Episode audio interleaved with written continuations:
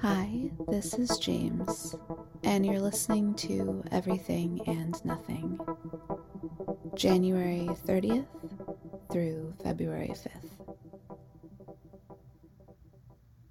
I'm writing this in a hotel bar in London, with an almond milk cappuccino at my left and liquid IV at my right.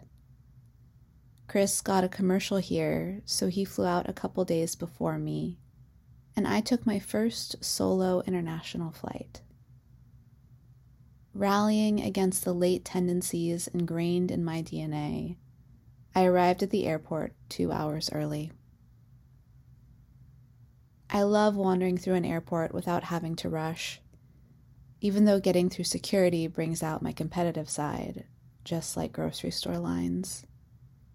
The rigor of pulling off sweaters and flinging laptops under the conveyor belt is just enough to get the blood flowing. A warm up before the long haul through the terminal. Does anyone really buy luxury items at the airport?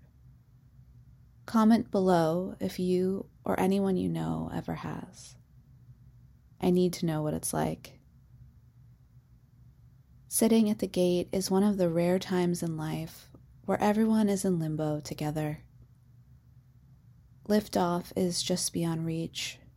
There's only so much work that can be done with boarding announcements crackling overhead. I live for the ways people treat the airport as an extension of their hotel room. Luggage is splayed, charging cords are tangled up by the free ports.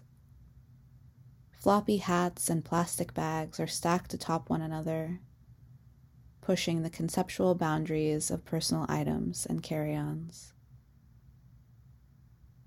I had a stopover in Dublin on my way to Heathrow, during which I hoped to find some sort of Irish souvenir. I've never gotten a clear answer on my background, but I know my dad is half Irish, and I've always wanted to visit Ireland. We ended up circling the rocky green island for almost an hour, our landing prevented by a rogue drone hovering over the Dublin airport. Flying in circles over the steely blue water was a bit dizzying. When we're charging along a straight path, the velocity is almost imperceptible, but you can really feel it when the plane is in a constant curve. Eventually, they cleared the drone and we landed in Dublin, with only 10 minutes to spare before boarding began for the second flight. No tacky Irish trinkets for me, which is definitely for the best. I'll get one whenever I go for real. I tried to find the symbolism in the moment, but I was too beat from the 10 hour flight. Maybe I could scratch together some tie between new tech disrupting old systems? Don't settle for an airport keychain. Or is it a David and Goliath situation? Sometimes a drone is just a drone. I landed in Heathrow at 5:30 p.m. and went to the hotel to shower.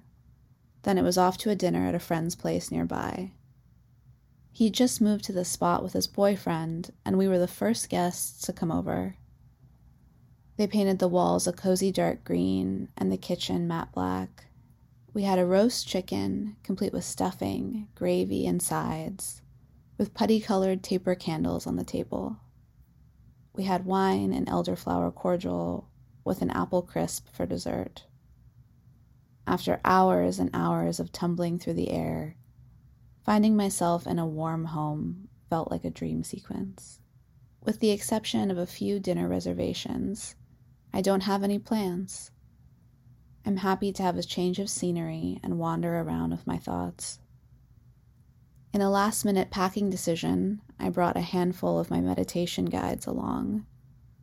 I've coordinated with people over DM and will be dropping them off over the course of the next few days in the various neighborhoods.